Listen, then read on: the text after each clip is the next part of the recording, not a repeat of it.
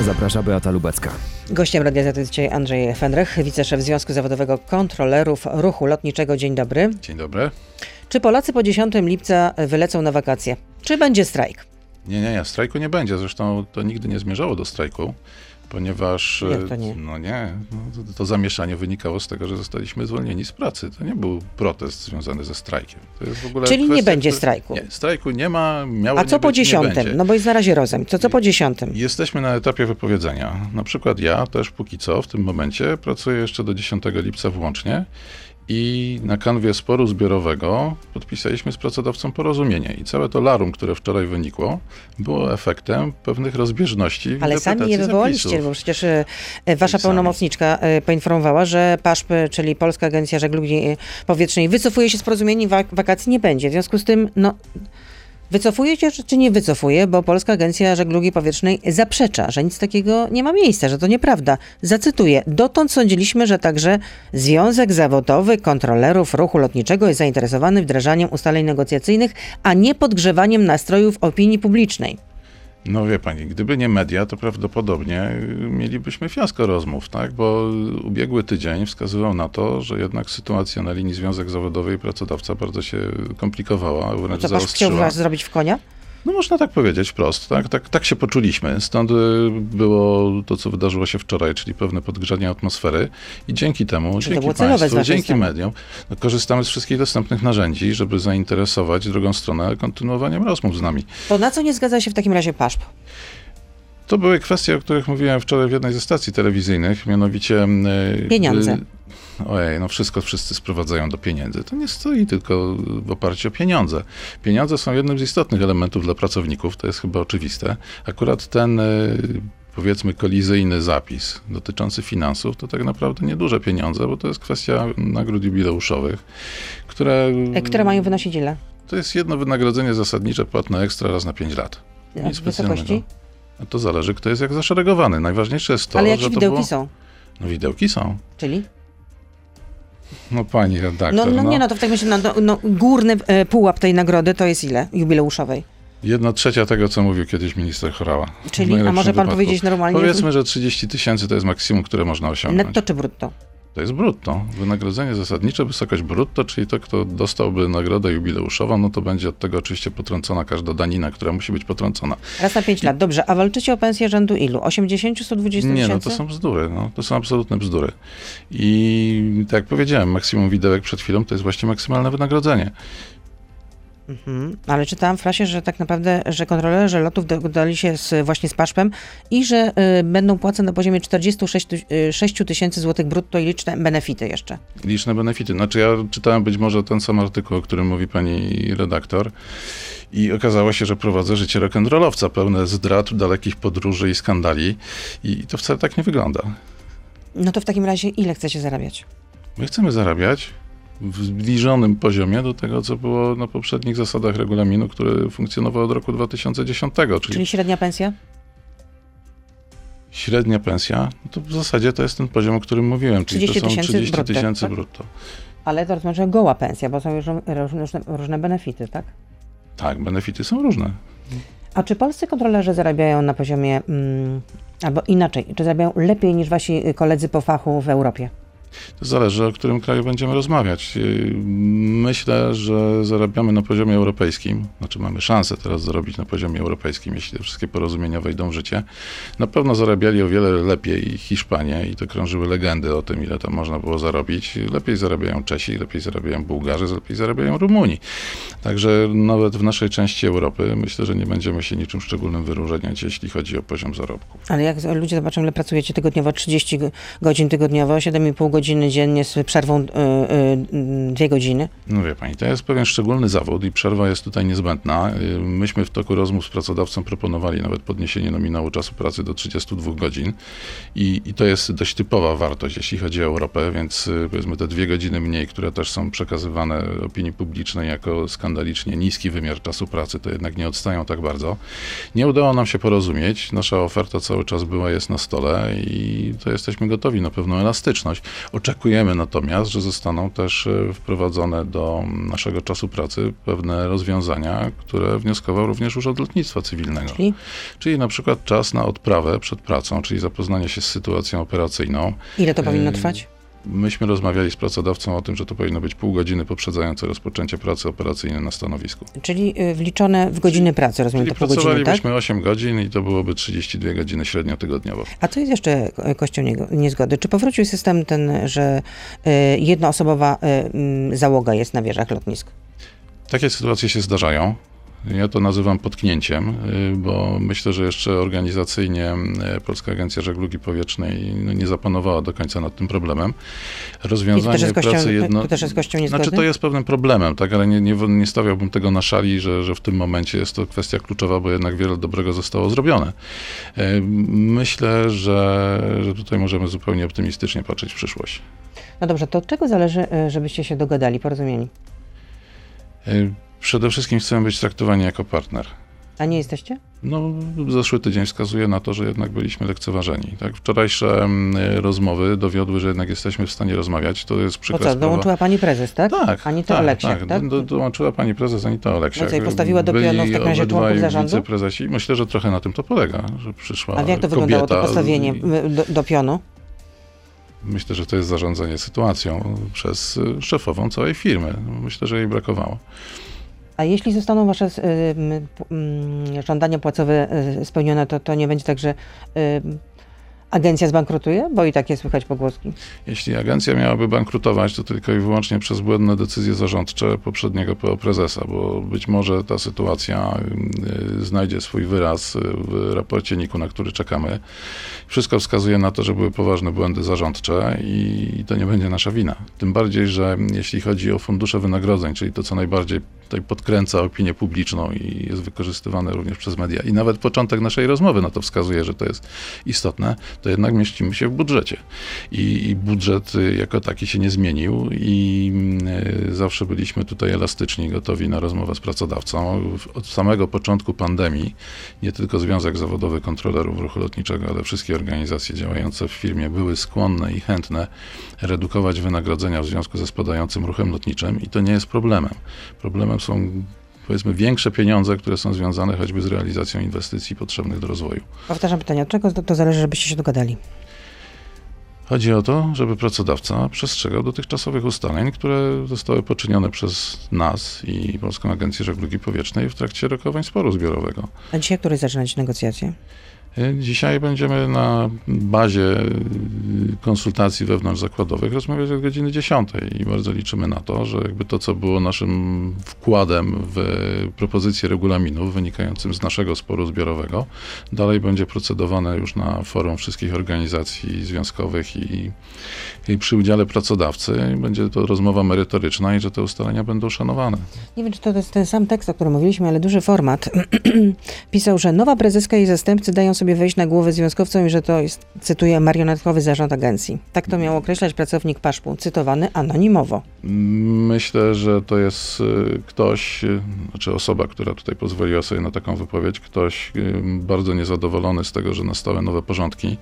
Myślę, że nie mamy tutaj absolutnie do czynienia z marionetkowym zarządem, bo również sytuacja, w której się znaleźliśmy wczoraj, to jednak znaczy, że druga strona, czyli pracodawca jest no, silnym tutaj, nie chcę mówić przeciwnikiem, tak, ale partnerem i, i są w stanie jakby stawiać odpór wedle jakichś tam swoich realizowanych celów. Stąd doszło tutaj do takiego drobnego zwarcia z nami. I to, wie pani, są ludzie, którzy pozostali w Polskiej Agencji Żeglugi Powietrznej, silnie związani emocjonalnie, co najmniej z niegdysiejszym prezesem i to są ludzie, którzy przeszkadzają nam w dogadaniu się.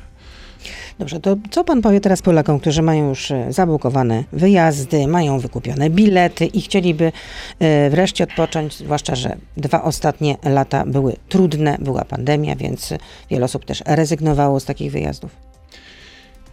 99%, być może nawet 99,9%, że nic strasznego się już nie wydarzy. Tak? I Jedyną przeszkodą, którą mógłbym sobie wyobrazić, to byłby jakiś nieoczekiwany ruch ze strony pana ministra Adamczyka.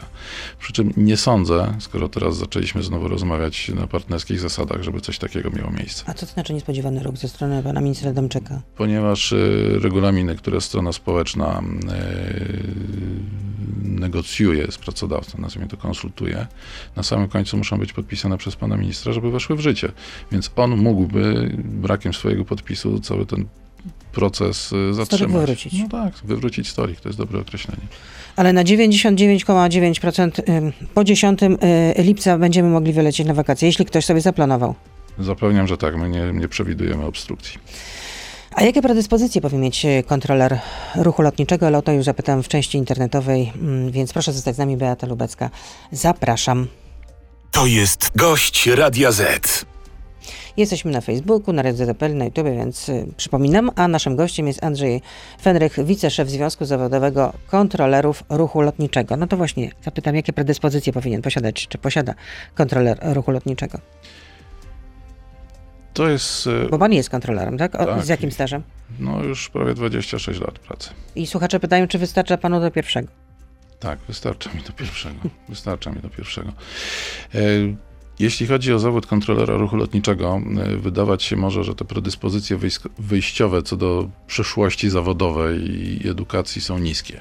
Tak, bo to nieraz Tak, jest podkreślane, wyższych- że Nie trzeba mieć wyższych No, studiów, ale trzeba jest, znać na przykład matura. dobrze język angielski. No Bardzo właśnie, dobrze. język angielski jest oczywiście wymagany, przy czym istotniejsze jest to, co e, człowiek ma, mm, nazwałbym to w takich cechach tych miękkich i charakterze, czyli odporność na stres, wyobraźnia przestrzenna, zdolność do mm, e, podejmowania szybkich decyzji, zdolność do mm, e, weryfikacji wcześniej obmyślonego planu, e, zdolność do współpracy w grupie, co często jest dużym problemem, bo jednak praca w kontroli ruchu lotniczego to jest praca zespołowa, bo samolot jest troszkę jak pałeczka w sztafecie, począwszy od kontrolerów pracujących na płycie lotniska, przez kontrolerów zbliżania, którzy obsługują samolot krótko po starcie i podczas początkowego wznoszenia.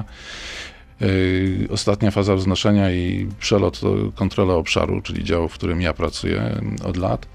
No i potem to się odwraca, czyli znowu samolot rozpoczyna zniżanie i jak ta pałeczka w sztafecie jest przekazywany na zbliżanie i potem kontrolerom na lotnisku. Każdy z kontrolerów y, opiekujący się samolotem musi współpracować tak z poprzednikiem, jak i następnym w kolejności. Y, Musimy mieć do siebie zaufanie, musimy przestrzegać procedur. Y, Za każdym razem kluczową kwestią jest bezpieczeństwo. W drugiej kolejności jest płynność przepływu ruchu lotniczego i ekologia. Na wszystko to należy zwrócić uwagę. Y, Szereg przepisów i procedur y, no, wymaga stosowania na bieżąco. Nie możemy sobie pozwolić na łamanie prawa jako takiego. Są czysto techniczne też zagadnienia związane z zapewnianiem bezpieczeństwa lotu. Musimy uwzględniać potrzeby załóg latających. Tych elementów jest dużo i właśnie to dość skomplikowane środowisko pracy i umiejętność... Ale dość hermetyczne jednak trzeba przyznać, no bo No, skoro hermetyczne, co ale- roku zgłasza się 2000 kandydatów mniej więcej, przyjmowanych jest 30, a ten, a to edukację dwa lata to trwa? Mniej więcej. Y, Kończy 15 osób, połowa z tego. Czyli w takim razie to, to sito jest bardzo gęste. Oczywiście, no to trudno jest dostać się do tej pracy, tym bardziej, że mm, e, jakby początek to jest weryfikacja podań, które spływają, o ile teraz mm, zdaję sobie z tego dobrze sprawę, to mm, drogą elektroniczną i tam odpada mnóstwo osób już na tym pierwszym etapie. E, Później następuje mm, e, weryfikacja poprzez testy psychologiczne. Testy są uniwersalne, nie tylko paszpowe, nazwijmy to, ale to są uniwersalne dla całej Europy, czyli można zdawać testy w Polsce, można zdawać testy w Hiszpanii. E, Po nieudanym takim egzaminie jest okres kilku lat karencji i dopiero można podejść drugi raz. Jest to drugi i ostatni, nie ma trzeciego podejścia. E, Wyniki zostają w bazie danych. ym, Potem Ale następuje... dlaczego tak mało osób w takim razie zdaje? No bo pan... y, To właśnie są te predyspozycje, tak? Mówiłem przed chwilą o tym, ile różnych rzeczy Takie trzeba mieć w głowie. w DNA trochę. No trochę tak, trochę tak i to właśnie dlatego zawód jest unikalny i też grupa ludzi specyficzna, bo mm, każdy z nas, większość osób ma wyższe wykształcenie w różnych specjalnościach, bylibyśmy w stanie pracować w swoich zawodach. A pan ma I- jest wykształcenia? Ja mam studia wyższe, jestem po SWPS-ie, studiowałem na Wydziale Prawa Nauk Społecznych. Oprócz tego mam jeszcze drugi zawód lotniczy. Także mm, jesteśmy grupą, w której są czynni lekarze, są prawnicy, są muzycy, są inżynierowie różnych specjalności. 40% kobiet, tak? I 40% kobiet, również zazwyczaj z wyższym wykształceniem. I to- wie, wie pani, żeby ściągnąć... Mężczyźni są bardziej predestynowani do wykonywania tego zawodu? Znaczy, ja nie chcę urazić moich koleżanek kontrolerek, ale e, myślę, że wiele z nich e, co do cech charakteru ma więcej zdecydowania niż jeden mężczyzna, którego znam. Więc to są te pewne cechy, które są uniwersalne i zupełnie niezależne od płci. E, Natomiast e, Ja pytałam o ten system egzaminowania, bo jak System- e, jeszcze e, wiceminister Chorała nadzorował ten cały proces, to sugerował, że sami egzaminujecie mm, kandydatów na kontrolerów i że w pewien sposób blokujecie dostęp do zawodu. No bo cy- cytuję, sami kontrolerzy na końcu egzaminują te osoby. A tam się zdaje dwa egzaminy, jeden psychofizyczny, by pójść na kurs, potem bardzo wymagający kurs, na koniec egzamin. Jak wyjaśnił, kiedy tutaj siedział na pana miejscu. Kiedy jeszcze wypowiadał się na ten temat, kiedy się zajmował tą sprawą. Potem przestał się już wypowiadać i zajmować akurat y, no, tym sektorem. Być może pan minister odniósł się do przepisów unijnych, które mówią o tym. Ja nie twierdzę, nie będę się upierał, że to jest najlepszy możliwy pomysł, przy czym nie jest to pomysł polski. E, Najnowsze rozporządzenie unijne, które od kilku lat obowiązuje, e, wymusiło to, by proces egzaminowania odbywał się wewnątrz e, Polskiej Agencji Żeglugi Powietrznej, znaczy ogólnie wewnątrz dostawcy usług nawigacyjnych. Ja przed laty, gdy egzaminowałem, robiłem to z ramienia Urzędu Lotnictwa Cywilnego, czyli był jednak element zewnętrzny. To się zmieniło.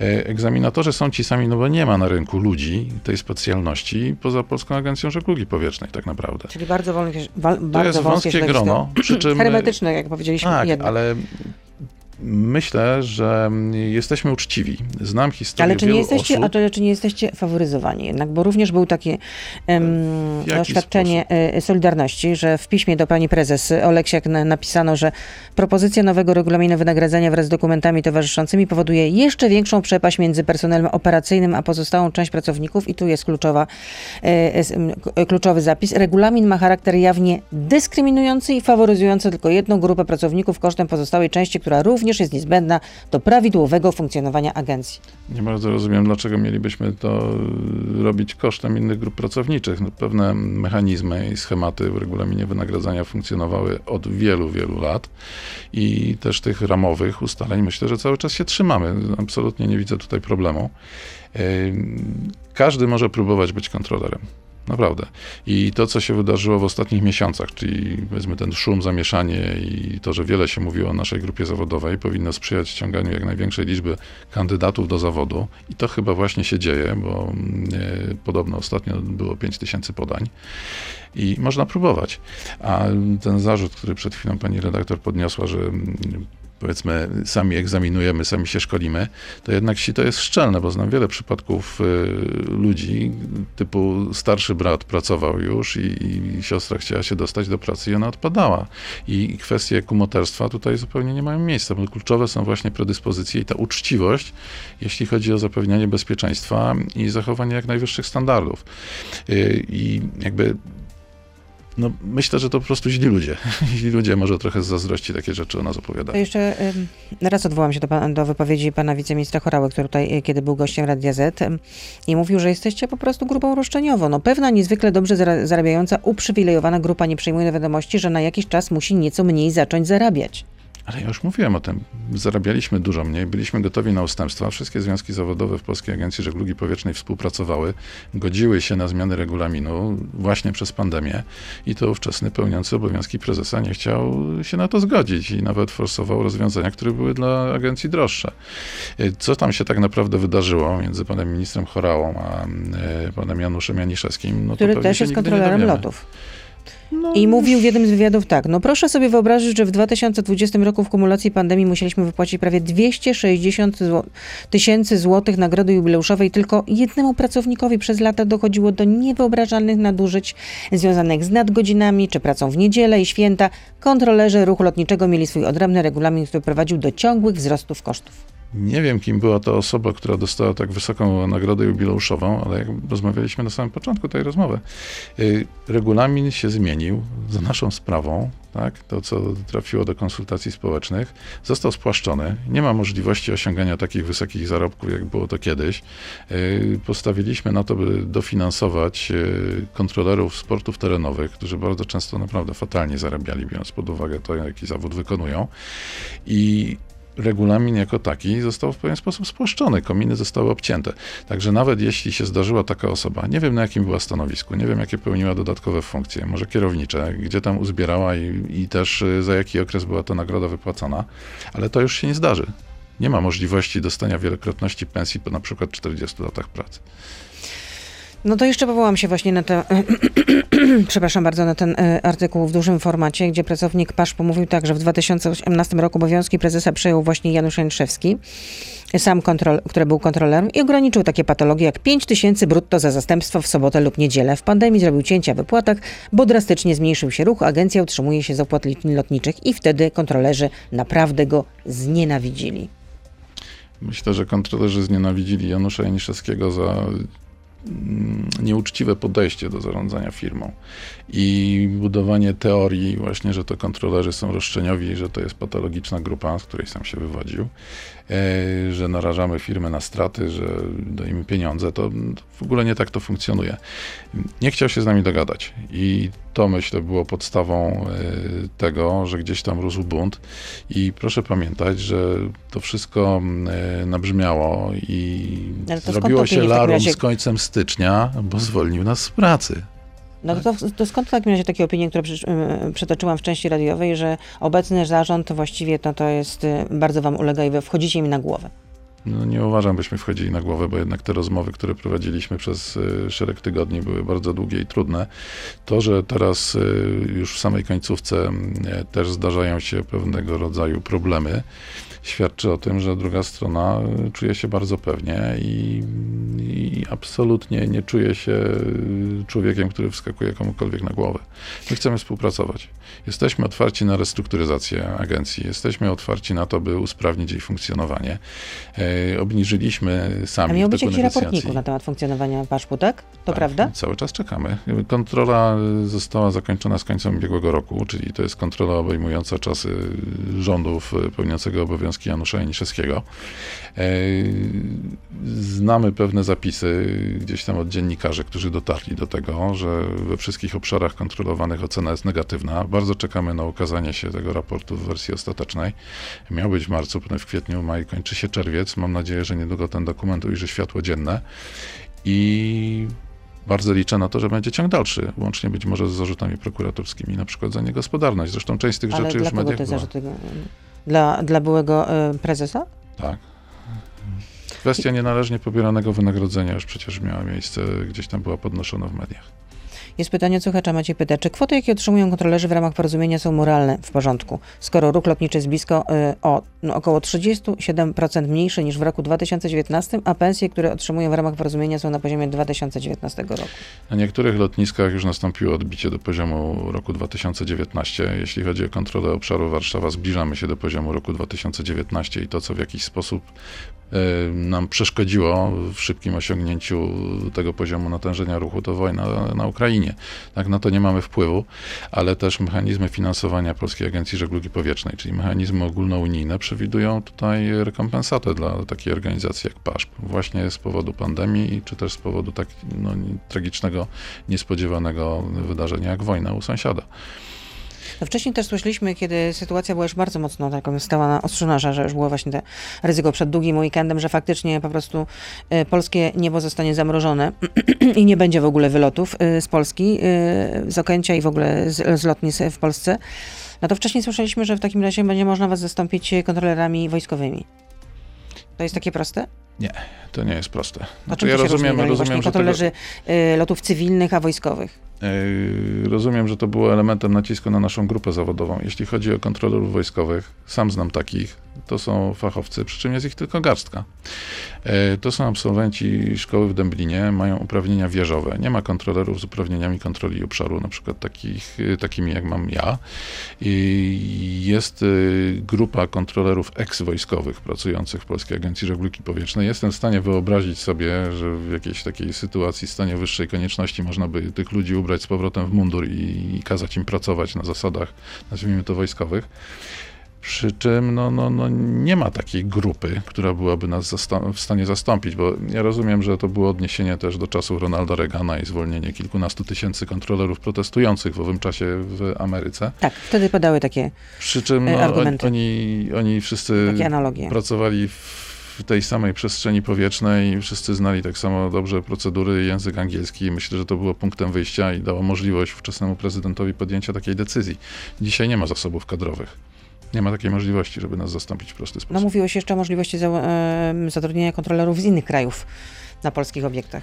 Póki co takiej możliwości nie ma. E, Wymagany jest język polski. Słyszałem e, o grupie kilku dosłownie osób, e, obywateli Litwy e, z polskimi korzeniami. Oni posługują się językiem polskim. E, Kontrolerów e, stamtąd, którzy starają się o pracę w Polskiej Agencji Żeglugi Powietrznej. I oczywiście zapraszamy naszych rodaków z zagranicy. Mamy pierwszy przykład y, kontrolera kolegi z Ukrainy, który pracuje w Polsce. Przeszkolił się, wcześniej był kontrolerem w Lwowie. Pracuje u nas, y, być może będzie też y, Białorusin z polskimi korzeniami. To, to, to jest wykonalne, tak? ale oni wszyscy mówią po polsku, mają kartę Polaka albo już obywatelstwo. Więc jeśli kilka osób z Litwy przy, przyjedzie, dołączy do nas, przeszkolą się na polską przestrzeń, nie widzę tutaj problemu. A czy to prawda, że od dwóch miesięcy trwa zamęczanie kontrolerów, którzy się zwolnili na znak protestu? Którzy się, przepraszam, nie zwolnili na znak protestu. Że mają być e, wyzywani, że są ignorowani, że nie są dopuszczani do stanowisk pracy. No, No co, to- to to, co podkreślamy dużym jako tak- organizacja, czyli Związek Zawodowy Kontrolerów Ruchu Lotniczego, to profesjonalizm i uczciwe, profesjonalne podejście do naszych kolegów, koleżanek, którzy mieli swój własny pomysł, swoje powody, dla których podjęli takie, a nie inne decyzje, bo zawsze były to decyzje indywidualne. Yy, I my jesteśmy przeciwni wszelkim przejawom dyskryminacji, mobbingu i zachowań No, ale nagannych. skargi miały wpłynąć do Urzędu e, Lotnictwa Cywilnego. Znaczy, to, że ktoś coś tam przysłał, nie znam konkretnego przypadku. Nie wykluczam, że komuś mogły puścić nerwy i taki naganny przypadek mógł mieć miejsce. Przy czym na pewno nie jest to zachowanie nagminne. Ja też pracuję na sali operacyjnej. Pracują ludzie, którzy myśleli inaczej. Pracujemy normalnie i tutaj absolutnie nie może być miejsca na takie historie jak mobowanie. No to duży format cytował anonimowego kontrolera, który mówił tak. Poszedł przekaz ze związku zawodowego, żeby nie podpisywać nowych porozumień, które obcinały nam pensję, tylko odchodzić z pracy. Masowe odejście miały sparaliżować okęcie. Nie mogłem sobie na to pozwolić. Za to teraz nie podają mi ręki, nie odzywają się, za plecami mówią o mnie cecha, zdrajca. Ci, co odeszli z pracy w marcu i w kwietniu, wzięli po 30 tysięcy odprawy i wrócili znowu w maju, bo nie ma ich kim zastąpić. Do tego na powitanie dostali dodatek motywacyjny. Nie ma dodatku motywacyjnego. E, Kilkadziesiąt osób, które rzeczywiście skończyło pracę z końcem kwietnia, owszem, dostali e, e, no, przewidzianą prawem odprawę. Przez miesiąc byli bez pracy. Myślę, że to, e, że ludzie zdecydowali się na takie jak desperację, jak porzucenie swojej dotychczasowej pracy. No ale są, byli też tacy, to, którzy jednak y, nie złożyli to jednak wypowiedzenia. jest y, świadectwem tego, jak bardzo trudno i źle było w agencji wcześniej. Jeśli chodzi o wypowiedź tego frustrata tutaj cytowanego, no wie pani, decyzje były indywidualne. Związek Zawodowy jako organizacja, która stoi na straży praw pracowniczych, y, tak, i niejako troszczy się o to, żeby to wszystko funkcjonowało z punktu widzenia pracownika, y, zapewniła tutaj, nazwijmy to, obsługę prawną i doradztwo, ale decyzje były podejmowane indywidualnie. I, I to nie jest zorganizowana forma protestu, co się po- pojawiało gdzieś tam e, w mediach i było nam zarzucane. Tak? Decyzje były indywidualne i podkreślę raz jeszcze, uważamy, że nagannym jest szykanowanie osób, które myślały inaczej zdecydowały się zostać w agencji. Czyli chce mnie pan przekonać, że do takich sytuacji nie, do, nie dochodziło, tak? I jeśli pojawiają się takie anonimowe wypowiedzi, nie pod imieniem i nazwiskiem, to to są jacyś frustraci, tak? Myślę, że tak. Ewentualnie osoby, które bardzo tęsknią za czasami prezesa Janiszewskiego i szukają jakiejkolwiek możliwości tutaj obrony, tak? A podniesienie zarzutu mobbingu jest stosunkowo łatwe. Trudno jest się przed tym bronić. To jest słowo przeciwko słowu. Choć sam mobbing wymagałby tutaj długotrwałego szykanowania pracownika. Więc jeden przypadek, że komuś puściły nerwy, no mimo wszystko, nawet jeśli się zdarzyło i było naganne, to jednak nie jest to zorganizowaną formą nacisku i mobbingu. Pracownik PASZ miał się też wypowiedzieć i mówił, że bezpieczeństwo jest tylko sloganem, a związkowcy chcą zachować dawne wypłaty i liczne przywileje, jak na przykład jubileuszówki po 30 latach pracy, nawet właśnie 260 tysięcy złotych, zwolnienia lekarskie pła- płatne w 100%, albo zagraniczne, zagraniczne kursy angielskiego co 3 lata i niektórzy na kurs nawet potrafią zabrać rodziny. Y, Do Sydney, Miami, na Hawaje, a taki kurs kosztuje od 22 do 28 tysięcy złotych. Po kolei, tak? Jubileuszówki, tak jak mówiłem y, przed chwilą, zostały obcięte. Nie ma możliwości osiągnięcia takiej wysokości zarobków. Zrobiliśmy to w pełni świadomie jako związek zawodowy w czasie negocjacji z pracodawcą w ramach sporu zbiorowego. Te czasy już nie wrócą, też uważamy, że to były patologie. Jeśli chodzi o płatne zwolnienia lekarskie w 100%, no to należy sobie zadać pytanie, dlaczego ten mechanizm y, jest pożądany, bo mając y, mm, obniżone wynagrodzenie, jednak jest skłonność do tego, żeby bez pełnej sprawności psychofizycznej przyjść do pracy. Tak? Więc bezpieczniejszym rozwiązaniem z punktu widzenia pasażerów i zapewnienia bezpieczeństwa ruchu lotniczego jest to, by w czasie zwolnienia lekarskiego kontroler nie miał takich dylematów jednak został w domu. Tak? I, I to sprzyja kulturze bezpieczeństwa i podnoszeniu go w organizacji. Jeśli chodzi o kursy angielskiego, już chyba gdzieś o tym mówiłem, mimo że pracuję prawie 26 lat, nigdy nie byłem na kursie języka angielskiego. Może nie Nigdy, a już na pewno nie w Miami. E, Ani nie w Sydney. Ani nie w Sydney. I jeśli chodzi o to, że ktoś mógł gdzieś pojechać z rodziną, to na pewno sam za to zapłacił. Na pewno uczestniczył w zajęciach, bo to, o ile wiem, było rygorystycznie przestrzegane, że należało na tym kursie być od początku do końca zdawać egzaminy, więc to na pewno było kontrolowane i pieniądze na pewno były wydane dobrze. E, Znajomość języka angielskiego, biegłość językowa w tym zakresie, zwłaszcza jeśli chodzi o angielski tak zwany lotniczy, to jest podstawową umiejętnością. To jest narzędzie pracy. Trochę jak w radiu, my pracujemy głosem plus głową. Tak? I jeśli ktoś ma jakiekolwiek problemy, Ale jeśli też. chodzi o język angielski, no musi być szkolony. Także jeśli będą takie szkolenia językowe, jeśli uda nam się pojechać do kraju anglojęzycznego, jeśli w końcu ja zostanę wysłany na taki kurs, na pewno to będzie z pożytkiem dla wszystkich. I uważam, że to będą dobrze wydane pieniądze. Kontroler miał się wypowiedzieć. Pracuję nad sobą. Jak wydawałem polecenie synowi, żądałem natychmiastowej odpowiedzi w tej samej nanosekundzie. To rodziło spięcia. No to Jest, jest, takie, jest takie zboczenie zawodowe? ta praca zmienia. Znaczy, pracujemy mm, na ogół, zwłaszcza w kontroli obszaru, bo troszkę inaczej to wygląda na lotniskach, no, z profesjonalistami. Tak? I wszyscy zdajemy sobie sprawę po obydwu stronach radia, że jeśli kontroler coś mówi, to nie jest jego widzimisię, tylko to jest istotne z punktu widzenia bezpieczeństwa, więc polecenia, instrukcje są e, wykonywane natychmiast. To się troszkę przekłada na życie. Wiem po sobie, tak, po tylu latach pracy, że mm, e, to oczekiwanie staje się nawykiem również w życiu codziennym i trudno się współpracuje z kimś, kto się opiera. Tak? I w warunkach rodzinnych też by się oczekiwało, że będziemy się szyb, reakcji, szybko tak? dogadywać. Ja nie mówię o wykonaniu polecenia, ale jakby szybkiej reakcji. I nie wszyscy na, nadążają. Tak? Z Bywa, wiekiem, bywa powodem do irytacji. z, z wiekiem w ogóle percepcja się zmienia, jeśli chodzi o nienadążanie również wśród kontrolerów. Tak? Dlatego pojawił się e, z naszej strony postulat, by starszych kontrolerów wykorzystywać e, w agencji na innych stanowiskach, by mogli w toku kariery zawodowej e, szkolić się również w innych zakresach niż samo zapewnianie przepływu ruchu lotniczego. I można by tę wiedzę wykorzystywać em, e, w innych działach. E, To jest kształtowanie całej kariery kontrolera, bo jednak przychodząc do tego zawodu, w zdecydowanej większości wszyscy zostają tutaj no, na całą swoją karierę. A percepcja, to wypalenie jest istotnym elementem kariery. Przychodzi taki moment, że już fizjologicznie po prostu nie jesteśmy w stanie pracować na najwyższych obrotach. Pan czuje się wypalony? Nie, no jeszcze nie. Marek pyta. E, nie, przepraszam, Rambo 2. Czy dróżniczka z PKP też powinna zarabiać tyle, ile kontroler lotów? Ja nie chcę niczego odbierać y, dróżniczkom PKP i y, uważam, że to jest bardzo odpowiedzialna praca. Przy czym jednak jest taka różnica, że samolot porusza się po wyznaczonym swoim torowisku, jest to środowisko dwuwymiarowe. Pociąg można od biedy zatrzymać również hamulcem awaryjnym. Samolot, wystartuje, środowisko trzywymiarowe, nie da się go zatrzymać tak po prostu. I jednak też wpływ zjawisk przyrody jest zupełnie inny. Także nie umniejszając kolei, sam wywodzę się z rodziny o głębokich e, tradycjach kolejarskich, to mm, jest to zupełnie co innego. Dane publiczne pytają. E, Były szef organizacji pracodawcy RP poinformował, że jakiś czas temu dostał ofertę od osoby związanej z obo- z obozem władzy, że, jej, że jeśli zapłaci, to nie ukaże się negatywny artykuł na jego temat. A czy pan może dostał jakieś takie ciekawe propozycje, oferty nie do odrzucenia? Nie, nie miałem takich ofert. Marek pyta, dlaczego kontrolerzy są jedyną grupą zawodową w Polsce, która nie chce zrównania poborów ze średnią unijną?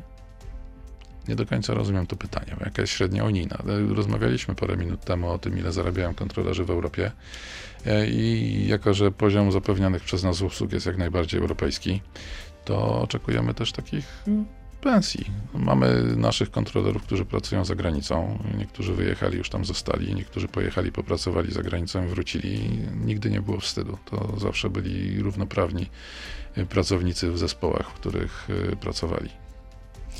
Jakie są powody słabości polskiego lotnictwa? Niby można polecieć do wielu krajów, ale wyjechanie z lotniska trwa czasem dłużej niż lot. Dlaczego według pana politycy, tutaj spada słowo, no, no, no nie do końca poważnie traktują lotnictwo, może tak to nazwijmy. Czy problem jest głębszy, bo nie jestem w stanie jako kontroler ruchu lotniczego odpowiadać za to, co się dzieje w terminalu czy na drogach dojazdowych, ale mm, dynamiczny wzrost ruchu lotniczego w ostatnich latach myślę, że wyprzedził rozwiązania infrastrukturalne. I mm, sama pandemia, to, że szereg pracowników portów lotniczych w związku z mm, obniżką e, natężenia ruchu lotniczego straciło pracę, bo byli tacy, sami podchodzili, zostali zredukowani i oni biorą udział bezpośrednio w obsłudze ym, y, pasażerskiej. Mam na myśli ludzi pracujących na płycie lotniska przy załadunku samolotów, rozładowywaniu bagaży, przy obsłudze pasażerskiej. Skądinąd wiem, że tych ludzi jest teraz za mało. Nie jest to problem tylko Polski, bo również w zeszłym tygodniu problemy, y, czy to w Tunezji strajk y, pracowników sektora publicznego obsługujących lotniska, czy problemy w Amsterdamie, czy też niedawno w Brukseli, z tego co pamiętam. To jest no, jakby sytuacja y, w Europie i w najbliższym naszym sąsiedztwie. Jest podobnie I, i to, że bardzo długo się czeka na bagaż na lotnisku, to, że trudno jest z niego wyjechać, to, że trzeba o wiele wcześniej przyjechać na lotnisko, to, że nawet zdarzy się, że pasażerowie nie są zabierani przez samoloty, które latają w bardzo napiętym e, rozkładzie, no to jest pokłosiem tego. No, brak ludzi. Także A dlaczego nie można ich powrotem zatrudnić? No, trudno jest mi powiedzieć, tak? Być może tu i ówdzie za mało się płaci, żeby ludzie chcieli przyjść do no, skądinąd ciężkiej pracy na lotnisku. Czy to w deszczu, czy w słońcu, na płycie, to no, naprawdę ciężka praca. Wracając do negocjacji, to, to kiedy to się zakończy? Myślę, że na dniach. Yy, Dla nas krytycznym terminem jest 10 lipca, bo do tego momentu są y, nasze umowy o pracę. W moim przypadku to jest okres wypowiedzenia. Yy, To się wiązało z ustaleniem pewnych nowych zasad, które mam nadzieję, że wejdą i mam nadzieję, że pan minister Adamczyk to podpisze. Yy, Bierzemy udział w konsultacjach wewnątrzzakładowych które też mam nadzieję skończą się tutaj pełnym porozumieniem organizacji związkowych i pracodawcy i nie będzie żadnych przeszkód. Ale kiedy pan minister Adamczyk musi podpisać? Y, Znaczy najpierw musi się dogadać, potem podpisze to y, minister Adamczyk. Konsultacje Też ma deadline do 10 lipca, tak? e, No, myślę, że mniej czasu ma pan minister Adamczyk, bo to jeszcze musi wejść w życie wewnątrz agencji, więc pani prezes musi mieć czas na wprowadzenie tych rozwiązań w życie. Konsultacje wewnątrzzakładowe trwają do końca tego tygodnia, a potem spodziewam się, że dokumenty natychmiast trafią do pana ministra. Mam nadzieję, Czyli że... do końca tygodnia chcecie się dogadać, tak? Macie się dogadać, tak? Tak. Przy czym tutaj w szerokim kontekście. Nie tylko my, tylko wszystkie organizacje związkowe muszą uzgodnić z pracodawcą nowe zasady pracy. To ile No tych związków jest? 13? Czyli nie tylko Związek Zawodowy e, Kontrolerów, e, znaczy e, Kontrolerów Ruchu Lotniczego, tak? Absolutnie nie. Podkreślam, myśmy Ale wy roz- tu jesteście największą zawali drogą, tak? Nie, no nie jesteśmy zawali drogą. My jesteśmy, nazwijmy to, tutaj uczestnikiem tych kluczowych y, momentów, y, kiedy zaczęła się zmieniać sytuacja w Polskiej Agencji Żeglugi Powietrznej. I te dokumenty, które trafiły do konsultacji, są owocem y, naszych rozmów z pracodawcą na kanwie sporu zbiorowego, który trwa od miesięcy. Jak się nie dogadacie, Polacy wam tego nie wybaczą. Wiem, dlatego my nie chcemy zatrzymać świata. Chcemy spokojnie pracować. Andrzej Fandrych, trzymam e, pana za słowo. Wiceszef Związku Zawodowego Kontrolerów Ruchu Lotniczego był z nami. Dziękuję bardzo. Dziękuję również. To był gość Radia Z. Słuchaj codziennie w Radio Z i na player radioz.pl.